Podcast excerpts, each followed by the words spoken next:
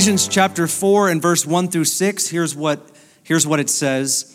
Paul writing to the Ephesian church, he says, Therefore, I, the prisoner of the Lord, implore you to walk in a manner worthy of the calling with which you have been called, with all humility and gentleness, with patience, showing tolerance from one, for one another, in love, and being diligent to preserve the unity of the Spirit in the bond of peace. There is one body and there is one spirit, just as all you were called in one hope of your calling, one Lord, one faith, one baptism, one God and Father of all, who is over all and through all and in all. In chapter 4 of the letter to the Ephesian church, the Apostle Paul is writing to them specifically about their spiritual maturity. He's calling them to grow up in the Lord. He's recognizing that the church has a lot of difficulties and a lot of problems. Namely, they're struggling with division, they're struggling with sin in their own lives. And I would actually venture to say they're struggling with the purpose of the church. And as you continue to study the rest of this letter that Paul writes, verses 6 through verse 17, or 6, sorry, 7 through 16, Paul lays out the leadership structure of the church. He says that there are apostles and prophets and evangelists and pastors and teachers, that God has given specific people with a dimension of leadership that reflects the ministry of Christ. And those specific people are called to equip the whole body for works of service. And that means that the whole church is supposed to be used by God to fulfill the mission and the ministry of Christ. And that the leadership of the church, their role is to equip people, is to get people ready to be used by God. And so that's what the church ought to do. The church is not a place of entertainment, the church is a place of instruction. The church is not a place where we placate people and sort of say what people want to hear. It's a place where we get marching orders, where we get encouraged, we get equipped. We don't just get touched, we get trained because we've got something to do in the world. And it looks a lot like what Jesus was doing when he was in the earth. And so that's what we're doing here. And so he actually goes into great detail about how we have been given, the church has been given these gifts in order for us to fulfill the ministry of Christ. All right, so that's like several verses. He goes into that. And then after that, he goes into the same conversation that we just read in verse 1 through 6. And it says this in verse 17 through 24. Now, now bear with me. We need to read this because this is what I want to talk to you about freedom from your past.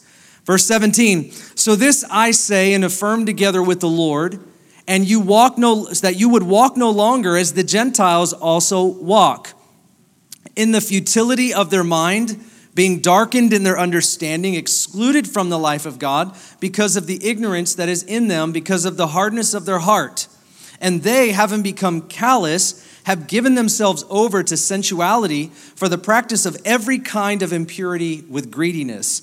Now, just park right there. He's telling Christian people Stop acting like non Christian people. Because of what I just told you, you've got something to do. You've got purpose. You're part of something that's bigger than yourself. He, he calls them to a place of maturity because they're fighting together. And when you fight together, you forget your purpose. You know what I'm talking about. Whether that's marriage, whether that's the church, when you begin to fight together, you forget who you are, you forget what you're doing, and you've lost your purpose. And so now he's calling them to maturity and he's saying, Do not act like unbelievers because you need to know who you are and what you're doing. So he goes on to say, But you did not learn Christ in this way, if indeed you have heard him and have been taught in him, just as the truth is in Jesus, that in reference to your former manner of life, you lay aside the old self, which is being corrupted in accordance with the lusts of deceit, and that you be renewed in the spirit of your mind and put on the new self, which is the likeness of God and has been created in righteousness and holiness of the truth. So here we have Paul, and really throughout Paul's letters, he make he he pulls no punches. He tells those that are Hebrews um, that they're not to go back to some of the Jewish customs and laws that Christ had fulfilled. He says that to them, but he, now in this letter, he's saying to those who are Gentiles, he's saying, don't go back to those sinful practices and mindsets that you used to do because of who you used to be. That's not who you are anymore. So you've got to turn away from that and keep walking in Christ. Amen. We're talking about being free from our past. And he's trying to tell them you are free from your past, and so you need to live like you're free from your past. He's not patronizing them. He's not trying to make them feel bad for sometimes having a struggle. He's telling them who they are because identity dictates behavior. Behavior does not di- dictate identity. And that's exactly what Paul is telling the church in this instance. And he does it in practically every letter that he writes. He says, Do not go back to your former manner of life. And so his exhortation is as true for us as it was for them. And let me tell you tonight about being free from your past. What often hinders us from living in new life is our old life. What often hinders us from living in new life is our old life, our old mindsets, our old patterns, our old sins, our old environments, these old things if we want to live a victorious life in Christ, we've got to stop picking up dead things. We've got to let the dead die. We've got to let those things that we were and those things that we used to do, we've got to let them go. We've got to let them be buried and stop picking them up because God has called us to so much more. Now, I want to tell you tonight Jesus is our Savior and He's a perfect Savior, isn't He? When Jesus went to the cross and he rose again, proving that he was God's one and only Son, he says that anybody who believes in me will not perish but have everlasting life. And the bridge to that was that we would be forgiven of our sin and cleansed of all unrighteousness. Now, if you're in Christ, you are forgiven of all of your sin and you are cleansed of unrighteousness, not because of what you and I have done, but because of what Jesus has done. That's why Peter says that his blood was precious. When his blood, his perfect blood was spilt, when his life was taken, it was actually given for our life in exchange so that we could have new life in Christ. He died the death that we were supposed to die so that we could live the life that we didn't deserve. We are raised with Christ and seated in heavenly places. What's important for us to understand is Jesus is not only our Savior, but the Bible calls him also our Redeemer. A Redeemer is one who sets wrong things right. Redemption is where something is set right, something is made right. If I were to take a chair and I were to kick the chair over, it's sat down and it's, it's no longer purposeful. That chair is meant to be sat in. You know, I'm pretty sure you guys all understand this, but that, that chair was built to be sat in. It's specifically designed for that purpose of what you're using it for. But if you kick that chair over, you don't sit in the chair and it's lost its purpose. So if you want to redeem that chair, you want to set it right, you want to put that chair back up in its proper position so that it can do what it's designed to do. Now, in, in sin, our lives have been kicked over on the side, and Jesus is the only one that can set our lives back up so that we can keep doing what He designed us to do. He is the only one that can set it right. He is our Redeemer. He's not just our Savior, but He wants to make our life right.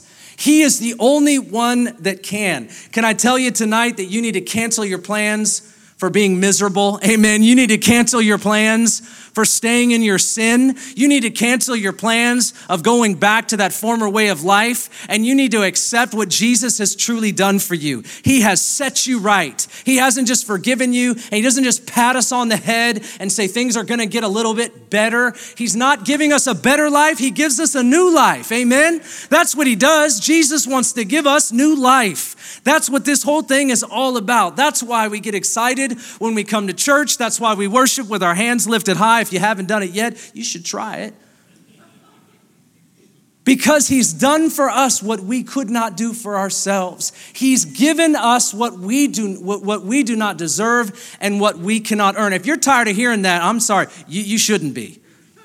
If you're tired of hearing the gospel of Jesus, you shouldn't be. That's what saves your soul. That's what makes you right. And I want to tell you tonight, that's what frees you from your past. What keeps us free in Christ is to be reminded of what He's done and what that means and laying hold of that. He redeems and He gives us new life. We are born again. In order to live in new life, we have to stop picking up dead things. Those things that are dead in our life, we got to leave them in the ground. We got to let them stay buried and stop digging them back up. Let me talk to you for a few moments about a couple things related to our past. The first is that we are dealing with the wounds of our past. Many of us have wounds that are affecting us in the present. Wounds can be terrible, traumatic, difficult, those types of things that have been done to us, things that we have done, or whatever may have just happened, maybe to no fault of our own, maybe it was our fault. But for whatever reason, we have had things happen in our life that has created emotionally or relationally, certainly spiritually, they've created wounds in our soul. Sometimes I use the illustration of a bookmark. And I talk about how a person can go through a traumatic or a difficult or a sinful experience and they want to just keep going with in life without dealing with that thing. And it's like putting a bookmark in the story of your life, putting a bookmark somewhere in here, and just acting like it hasn't happened, not dealing with it, not bringing it before the Lord, not making it right in life, but just moving on. And that's what we call avoidance. When it's emotional, we suppress and we keep going and we act like that doesn't need to be dealt with. And when we do that, at some point in our life and in our future, that thing will come up. Tell me how I know. We have these things called wounds in our life. But God can deal with our wounds. God can forgive our wounds. God can give us wisdom for what to do with our, our wounds. Your soul is made up of your mind, your will, and your emotions. Your mind is the way you think. Your will, that's that decision making part of you, the will to do. And your emotions is the way you feel. These three things is what your soul is made up of. But I would also tell you that there's more to your soul than just that. I would tell you tonight that your soul is also made up of events, things that have transpired in your life in the past. We have these big events, these things in our life, many of them from family of origin, many traumatic experiences. Sometimes, if you explain them to another person, they don't understand why that would be such a big deal, but to you it is. It doesn't matter what it is to someone else. If it hits you the way that it did, it can be a wound. There's no shame over that. It is what it is. I've had situations in my life, those were, those were wounds. So my soul is made up of my mind, will, and emotions and these events. Now, when these events occur in your life, your mind, the way you think, your will, the decisions that you make, that part of you, that urge, that will to do, and your emotions, the way you feel, wrap around that event and can cause a wound, and that wound can go deep. All of your soul can wrap around that event in your, in your life, and it can actually dictate to us how we are. It can speak to us about how we should be, and it can keep us down in a place that God has not called us to be. This is really important for us to understand because sometimes we really do, if we're honest with ourselves, we wonder why we are the way that we are. And as God is dealing with us, as He is pastoring us, as He is fathering us, He's pulling these things out of our life. He's excavating our heart and He's healing those wounds. When we don't let God in, then, then that's a very difficult place because we just get older and those wounds don't change you know, we just get more religious, right? That's what happens. And we allow the flesh to sort of sophisticate and we develop sort of a religiosity about us. People, we, come on, doesn't matter if you're in church tonight, you can do it in church. You know what I'm saying? How you doing? I'm doing, I'm doing great. I'm doing great. I'm amazing. Are you, are you amazing? I'm great. I'm amazing. And it, we build this fictitious life when in reality, something in our soul is not right and we know it and we need it to change. We need it to be healed. We need it we need God to deliver us. Amen. And God stands as a deliverer. Jesus' name, Yeshua, it means the deliverer. He is our deliverer. And he's the only one that can do it. And so we have these wounds, some of us from, from, from our past. How, how do you know that you still have a wound in, in your life? I've given this illustration before, but it's really important especially if, if, if you need freedom tonight, I'm going to tell you, I, I believe that you can walk out of this room free. Not, not because of what I say, but because of the blood of Jesus. By his stripes, we are healed. That means we are made whole. And he can do something in a moment that we've not been able to do in years. He can do something in a prayer that we haven't been able to fix in a, in a very long time. And so, this is why I believe that as we pray. And so, in this illustration, I think it will help you, but how do you know if you still have a wound? One, one of the ways is that you still feel it. I know we don't like to use the word feel it, but I, help me, give me your ears for a second here. When I was um, more courageous with my workout routine, which I'm not at all anymore, I work out at Planet Fitness because that's where people like me belong. Amen. It says no judgment in the gym. I love that. Just want you to know. I remember when they used to have like Bagel Tuesday. I thought that was an incredible thing. All right, they used to serve you pizza if you went there at 5 p.m. on like Wednesdays or whatever. I didn't never ate it, but I felt that I was in the right place. Okay, so it sounds funny, but it, it's, it's, the, it's the gym for the rest of us, okay? All right, so I didn't like to go to like LA Fitness and see people like, yeah. I was like, no, nobody wants to see that, okay? And it's gonna go the way of gravity eventually, anyway, so whatever. But that's just me being judgmental. That's why I had to go to Planet Fitness because you literally sign a document saying you won't judge people, and I, and I love that. I said, of course not, no. This also protects me. So I, so I was once more a little more courageous, and, and we had people in our life that were doing CrossFit, which is like kill fit. I don't know what that, that's just dangerous. I don't know what, like, do you want to hurt yourself and feel like you're, uh, and if some of you do it, like, it's, it has a timestamp on it for sure. But anyhow, uh, people were trying to teach us all this stuff. So I was doing squats, you know, which I think is just a very dangerous thing to do squats and deadlifts. And so I was doing squats. I remember I got to my third I got to my third set and I go down and I did not come back up. I went down and I did not come back up. But here's the hard part though. When I went down, it felt like fire went through my midsection. Every part of my midsection. I mean, it just it was just like it was just like a flame went right down my midsection.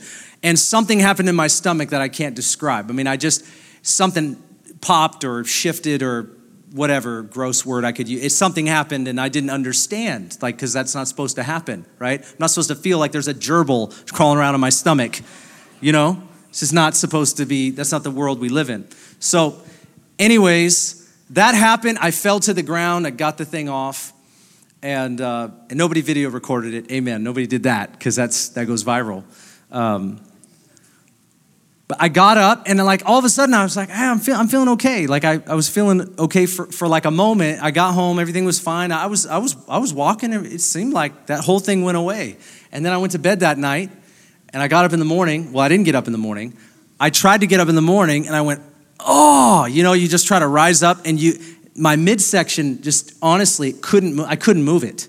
It was so painful just moving it a little bit Uh, so I had to roll out of bed. I rolled out of bed just like you would, and I kind of had to crawl. I mean, I had to like, I had to figure out a new way of life. For like six months, I couldn't work out. I was even walking for like 10 minutes was pain for my stomach. Anybody ever gone? Th- this is very traumatic for me. I'm, it's therapeutic that I'm sharing it with you. You're welcome. But you know, six months later, I got over it. I, I, the stomach pain went away, and, and then I, and I'm normal. I'm totally normal. I didn't have to get any surgery or anything. Praise God. B- but one day I was thinking about it. I could remember what happened, but I couldn't remember how it. I can't remember how it felt because I don't feel it anymore. When you know you have healing in your life, in your soul, you can remember an event has happened in your life, but you don't feel the sting of it anymore. You understand what I'm saying? When God brings healing into your soul, you, you can rejoice over the redemption that He's brought, the forgiveness that He's brought. What He's done, it's deep, it's a work of the Spirit, and you can testify to the goodness of God and the healing in your life because you don't feel it anymore. And you can't hide that. You, you just, if, like right, t- tonight, if you're sitting here and you have something in you that, that is a wound you still feel it, even a little bit. God wants to heal that. He doesn't want you to carry just a little bit of it. God wants to cleanse that in your soul. And He can. He can and He and He will. We have we have wounds in from our past that God wants to bring healing to. If we let Him, He'll do that even tonight. I think sometimes the reason that we're not healed is because we're not honest about it. See, we, we, we have this idea that we, we, you know, God will do it sort of in private. Sometimes you need help. Sometimes you need somebody to agree with you in prayer. Sometimes you need somebody to come alongside you and lay hands on you. I can honestly tell you, I've had people lay hands on me, and literally what was plaguing me was gone. There's just something powerful about the church of Jesus when we walk in authority. We have all authority over all the power of the enemy. But that's not just for an individual, that's the authority of the church of Jesus Christ. When Jesus said to his disciples in John 20, 21, he said, As the Father has sent me, now you go. He didn't say that to a person, he said that to a people. So sometimes people teach this idea that we're all walking around at the same level of Jesus. He actually made us different. He made us all to need each other, and that is actually a plural term. That was, that was meant for a people to carry the fullness of Christ. And that's what Paul was saying here in Ephesians chapter 4 when he goes into saying there are apostles, prophets, evangelists, pastors, teachers who have been given to the church for the equipping of the saints and the building up of the body. What was he saying? You need the church. You need all of the gifts in the church. We're interdependent, not codependent, but we are interdependent on one another, and we are carrying something for each other. This is why it is so important for us to not only gather together, but to have a vision that's bigger than ourselves. I think the enemy has tried to destroy the purpose and understanding of the church over this last year and a half, honestly. I believe that the enemy has been hard at work trying to dismantle the purpose and the place of the church. And I'm going to tell you, we are going to see the effects of it for the next several years. Now, that doesn't mean that we can't have online. That doesn't mean that those of you that are online during the season that it's not valuable and it's not important. But I'm telling you, let's just be honest for a second. Many people have stopped connecting even in that way. Let's just tell it like it is. There are some of you that are online and you are as connected as the day is long. And you have made this like church. And you have stayed devoted and you have stayed committed. And that is the church. But there are many who have drifted. They have just drifted. They are not connected anymore. And I'm telling you, the grass is not greener. We are not becoming more evangelical. We are not becoming more generous. We are not becoming more kind, more patient, more Christ like. That is not the fruit that we are seeing from this last season, friends. Come on, it's just not what's happening. And so, as God is bringing us together, regardless, that's in person, as long as we can do that, amen. That's what we're doing tonight. And if we're online, let's stay committed and let's stay connected. But we have to stay committed. The Bible says in Acts chapter 2, verse 42, they were devoted. They were devoted. The first verb that was used about the church and how they acted towards Jesus was that they were devoted to the apostles' teaching, to prayer, to the breaking of bread, and to fellowship. They were devote, they stayed committed, and they stayed committed, and they saw the thriving church from that, from that day forward. I'm telling you, it's not rocket science. It really is not. And so, what we have here, Paul is exhorting them to live in the newness of life and to, to, to literally separate themselves from their former way of life. You know how we drift back into our former way of life? We do it ourselves. We do it ourselves because we don't want accountability. We don't want to be with God's people. We don't want to walk in, in a way where we're equipped and we're instructed and we're accountable. We need each other just like we need family. We, need, we absolutely do. The church hasn't done it perfectly. I'll be the first to say it. Leaders haven't done it perfectly. I'll be the first one to admit it. But it still doesn't, it still doesn't mean that we th- throw it all out. We've got to come back to it because this is actually the context for which many of our, our wounds are healed. And we have authority tonight. Every week we see something happen here at our church. It's so powerful. And I mean, that's happening in churches all over this region and this world. But our wounds become wells of healing for other people to receive ministry. Amen. When you get healed, it's not just about you. When you get healed, it's no longer just about you. So we need you to get healed by Jesus so that you can be a minister of Jesus. So that you're not just drinking the water, but you're now bringing the water. Amen. That's what we're talking about. Jesus said that rivers of living water would flow out of your innermost being. And it starts in this place of honesty. Lord, I've got wounds in my life. I've got issues that are going on. I've got secret sins. If our secret place is filled with things that we ought not have, then the gathering place will not be what it's supposed to be. Come on, I'm telling you the truth tonight. And so God wants to heal us in such a way where our secret place can be cleansed, our time with Him, our love with, with Him. We have something special with God. Not perfect, but something special with God. By the time we get here to the gathering place, we bring our contribution. And then when we go to the marketplace or the world place, then we're missional and we're reaching people in the name of Jesus. But it all, it all starts with what we believe and what we have with Him. Sometimes we stay in an unhealed state unnecessarily unnecessarily. God wants to heal, He's prepared to heal, He has the power to heal, and He's available for it. And we stay where we are. Well, not tonight, amen. Not tonight, because we can have freedom from our past. There's also the realm of, of sin, there's the wounding of the past, and there's the sins of our past. And I believe this generation has been violated in regards to exposure to a sinful lifestyle, and I, I think there's consequences for that.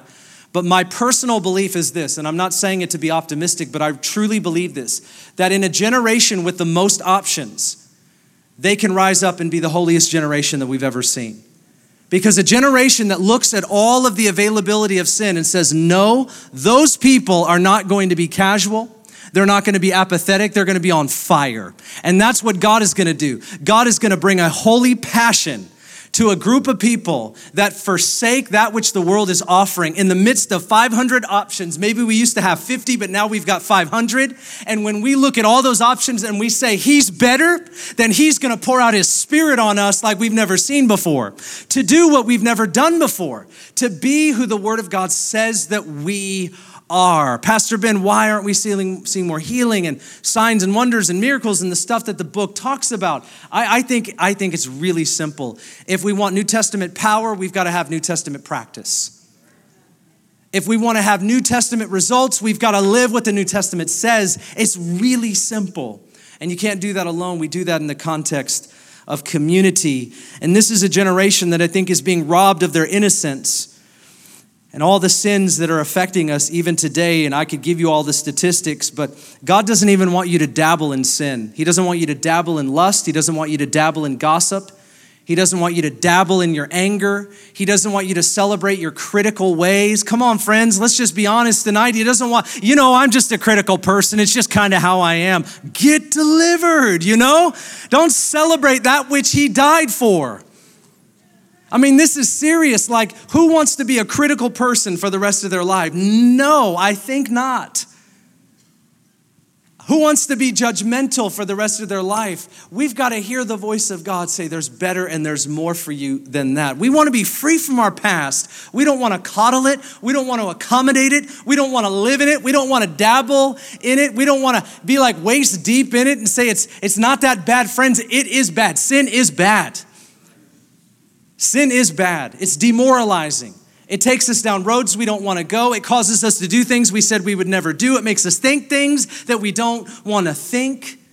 And when we're honest about it, Jesus looks us right in the face, just like when he, he came into the synagogue in Luke chapter 4, and they give him the scroll, and he, rose, he rolls out the scroll, and he, and he talks about the Spirit of the Lord is upon me, and he has anointed me to bring good news to preach good news to the poor, to set the captives free. Jesus looks into our face tonight and he says, I've come to set the captives free. So there is no reason to stay bound. There is no reason to stay bound. The only person that wants us to stay bound is our enemy. That's it. We don't have to believe that shame. We don't have to stand in that place. Uh, here's a passage. I'm getting ready to close. You didn't know it, but I'm getting ready to close. Okay, I've got 15 doors in my sermon, though. We're just going to close door number one. That's a dumb joke, but I thought, I thought it was funny. Proverbs chapter 9, verse 13. Listen, listen to this. He, uh, the writer says, The woman of folly is boisterous. She is naive. Now, he's not talking about a woman, he's talking about a spirit. Now, so don't hear it as a woman, please. The woman of folly is boisterous. She's loud, and she's naive, and she knows nothing. She sits at the doorway of her house on a seat by the high places of the city. And she calls to those who pass by, listen to this, who are making their paths straight. The boisterous woman of folly, the woman of sin, the spirit is calling out to people who are making their paths straight. Not just the naive, not just the foolish, not just the one that wants to do wrong, but the one that wants to make their path straight. Whoever is naive, let him turn in here. And to him who lacks understanding or discernment, stolen water is sweet, and bread eaten in secret is pleasant. But he does not know that the dead are there, and that our guests are in the depths of Sheol. This passage is, I mean, such a profound picture of sin knocking at the door of our lives looking for those who are seeking to live right and righteously. Friend, if you're trying to live for Jesus, I want to tell you something. The voice of folly, the boisterous spirit, is seeking, just like Jesus is seeking to save that which is lost, there is a spirit in the world and even coming against our lives that is seeking to bring us back to being lost, that is seeking to get us to a place where we are living bound like we once did and we declare war on that spirit. It's surprising to me, to me, and I'm just, just talking honestly because I, cause I can apparently, but it's surprising to me that too many people, I mean, I, this is what I do. I spend my life talking to people about Jesus and wanting to see them discipled and walk with Him. It, it's baffling that too many of us spend too much time in places that Jesus is just trying to deliver us out of. We spend far too much time in the mud, rolling around, wondering why it keeps being slippery, wondering why this thing keeps happening. To get out of there, it is not rocket science. I, I want to tell you, it, it's, as, it's as easy as saying no. But being honest is probably the hardest thing that most, that most people are facing right now. I talked about spiritual warfare in the weekend services, and one, one of the things that I said is our greatest enemy is probably not the devil or demonic spirits our greatest enemy is that unsurrendered, unyielded part of us, that traitor, the flesh that lives inside of us, that is seeking to bring us down to our demise.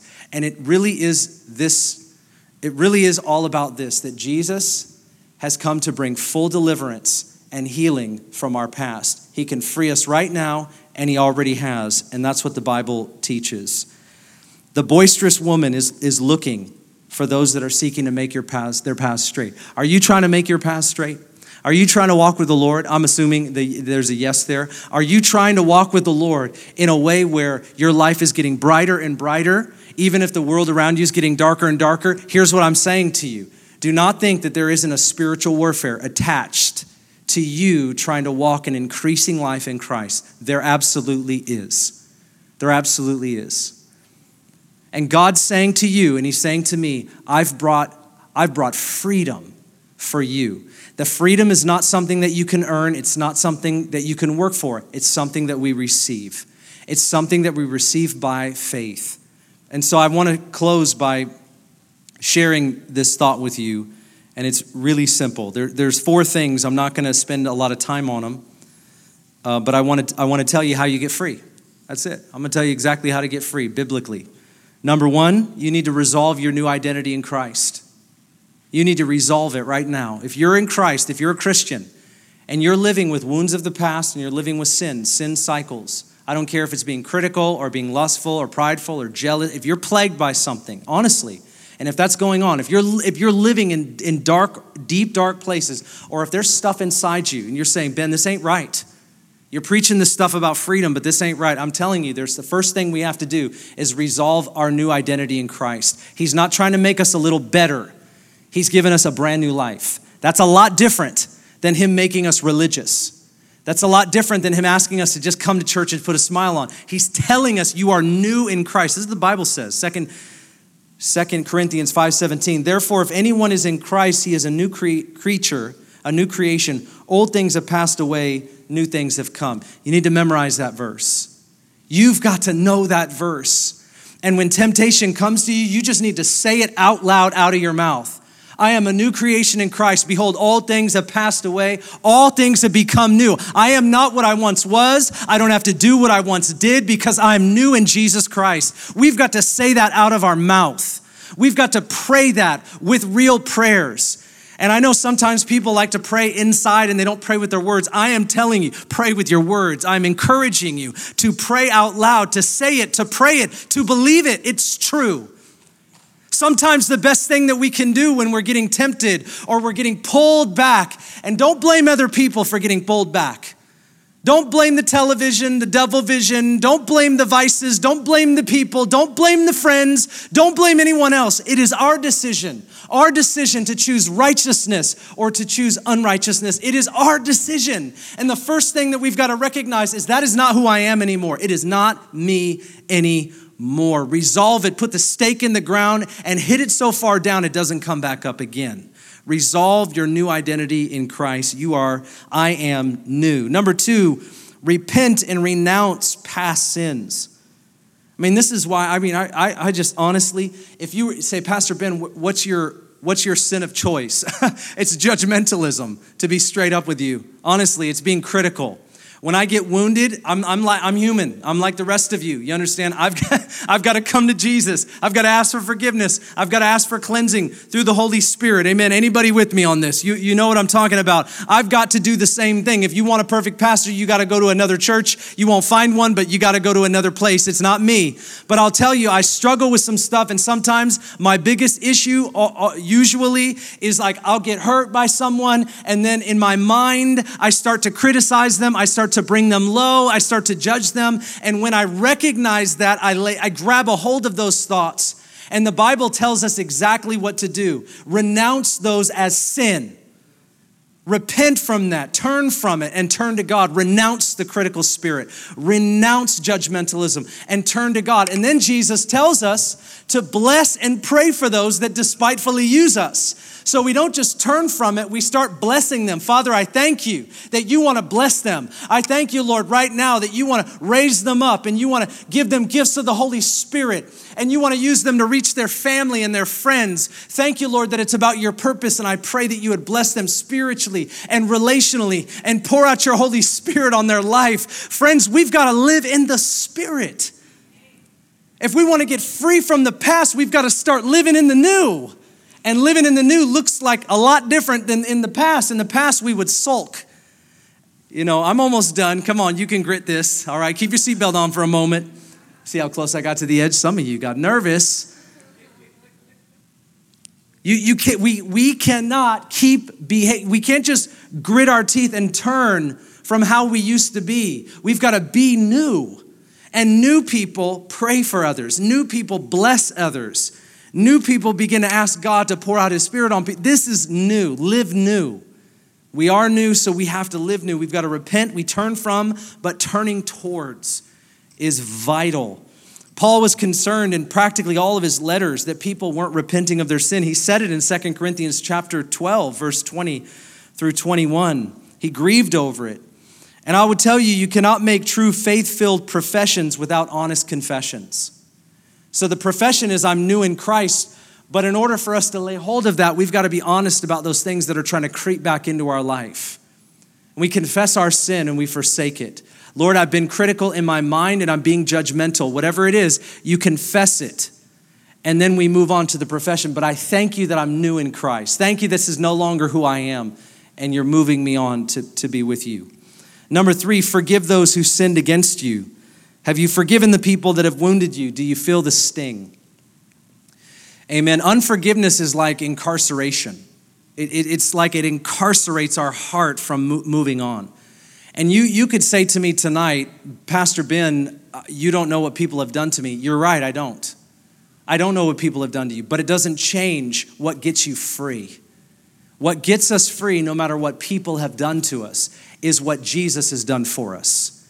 It's to say that I may not know the pain of someone's past, but I certainly know the power of someone's future.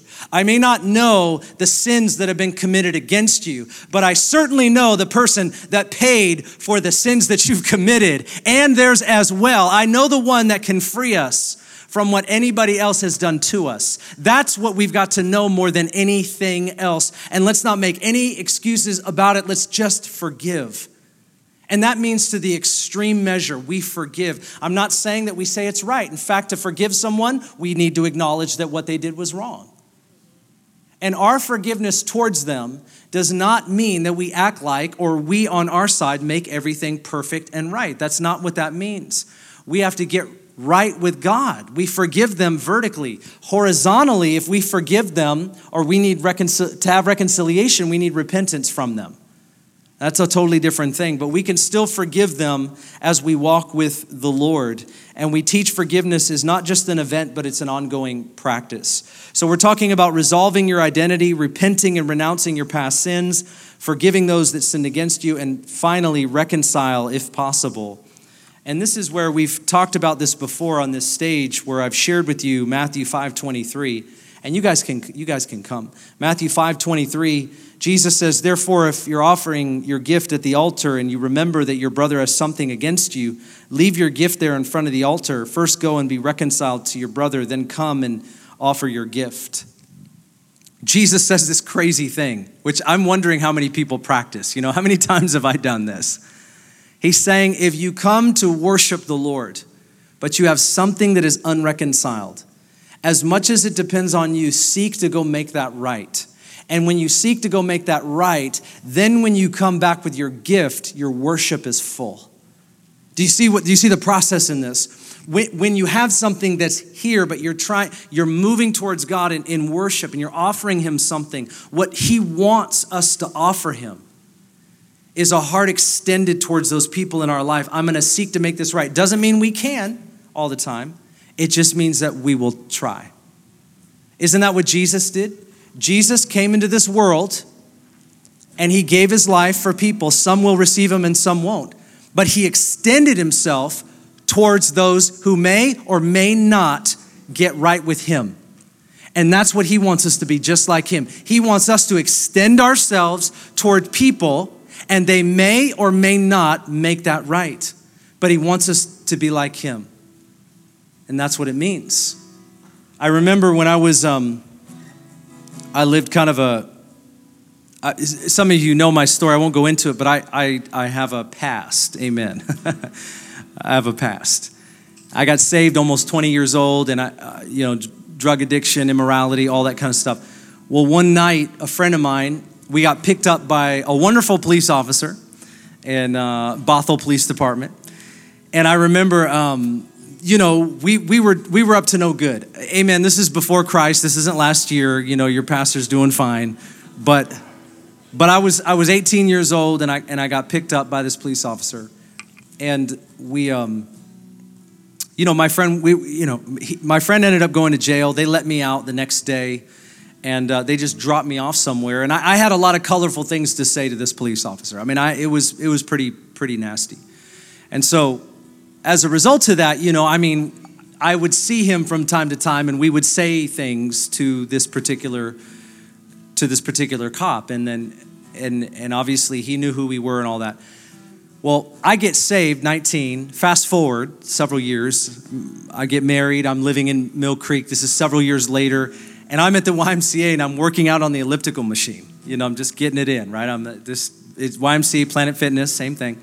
So I'm, I'm on the elliptical machine. I'm, I'm probably watching, you know, The Biggest Loser or something like that. And guess who walks in YMCA and ends up on the elliptical machine next to me? It's this same police officer. It was probably like four years ago, five years ago. Now I'm saved and filled with the Spirit and very happy to share the gospel with as many people as I possibly can. And, uh, and he just gets on the elliptical right next to me and he actually says, Hey, Ben, how are you doing? And I thought, well, this guy, he doesn't remember who I, he doesn't know who I am, but he remembers who I was. And so I got to share with him, oh, I'm sorry, I, I skipped, I skipped a part, sorry. When I, when I saw this guy before this moment, I, I forgot this part, this is a very important part. I saw this guy at a gas station one time. This was, this was actually a couple years before I saw him at YMCA. I saw him and I walked up to him and I, I didn't remember his name, but I said, Hey, I don't know if you remember me. And he said, Yeah, I remember you and I had gotten saved, and I told him, Hey, I gave my life to Jesus. I became a Christian, and I just wanted to tell you that I'm sorry for how we treated you and that we were running the streets and we were crazy and all that. I just was a mis- misguided young person and I was doing wrong and all that. And I just want you to know I've made my life right and I'm really sorry. And he just looks at me and he says, Okay, well, I'm, I'm really happy. I'm really happy for you. Something like that. And so a couple years after that, I mean, I see him at a gas station. A couple years after that, I see this guy at YMCA and he's working out next to me. He says, Hey, Ben, how are you doing? And I'm like, This is awesome. I get to share my whole testimony with him. And him and I, I see, I would see him at the YMCA here and there. And there was one day he literally opens up to me about a divorce situation that he was walking through and all kinds of problems and pain that he had in his past. And I began to share with him about what Jesus could do. And I believe that's why he opened up with me because I saw him at the gas station and I apologized and I tried to make it right. I extended myself towards him. And then I see him at the YMCA and I'm talking to him about what Jesus has done in my life. And what's amazing is once this guy was the was the one that was sort of trying to keep me in the confines of, of doing that which is right. And now I'm literally preaching righteousness to the same guy that I was giving a tough time to out there running the streets. Now I'm the minister in the hands of God to the same dude. This is what God wants to do with people's lives. Christianity is not just about you and I memorizing Bible scriptures, it is about living the scripture. It is about doing what God says. And I haven't done it perfectly, and neither have you, but you you and I are called to be free. And we've got to be free, not just from sin and from wounds, but we've got to be free to serve the Lord. And we've got to stop living in the shadows and come out into the light and live for Jesus the way that the scriptures call us to, without shame, without condemnation, in utter freedom, knowing that God is the one backing this entire thing that we are involved in. Friends, you can be free from your past. Do you know that tonight? We can be absolutely free. And if we're not living in that full freedom, then tonight is a night of freedom. That's what this is all about. Thanks for listening. If you'd like more information about Northwest Church, go to our website, nwcfoursquare.org, or download our app in any of the app stores by searching Northwest Foursquare Church.